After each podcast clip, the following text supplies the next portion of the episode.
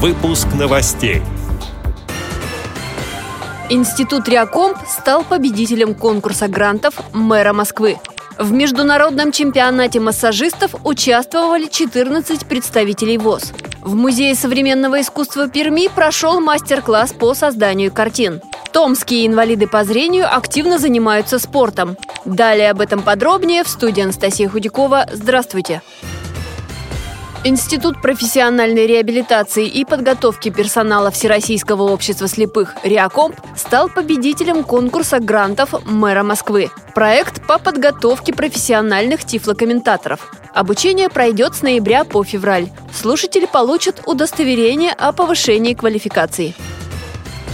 В Москве прошел седьмой международный чемпионат массажистов, в котором приняли участие более 100 специалистов данной области из России. В их числе 14 незрячих участников. Чемпионат массажистов – это одна из главных площадок, где участники делятся опытом, получают информацию о новых методиках и практиках массажа. Три года назад в чемпионат была включена номинация «Добрые руки». Эта номинация – одна из основных, в которой участвуют массажисты с инвалидностью по зрению. В стране 13 медицинских колледжей готовят незрячих специалистов в данной области. Ежегодно около 200 человек становятся квалифицированными массажистами с медицинским образованием, сообщает пресс-служба ВОЗ. В Музее современного искусства Перми провели мастер-класс по созданию картин в технике экспрессивного импрессионизма. В нем участвовали представители краевой организации ВОЗ – в рамках проекта инвалиды по зрению примут участие в серии воркшопов и выступят арт-медиаторами. А еще в Перми среди активистов Всероссийского общества слепых провели городской турнир по настольным играм. В нем участвовали пять команд. Они попробовали свои силы в играх «Квартак», «Викса» и «Патагон».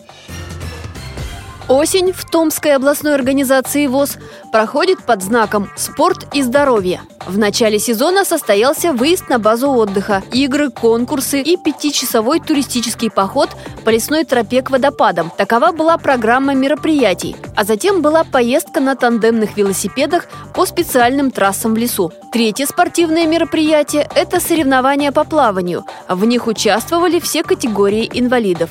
От Томской областной организации ВОЗ выступили команды учеников школы-интерната для обучающихся с нарушением зрения, студенты медико-фармацевтического колледжа, а также представители местных организаций ВОЗ.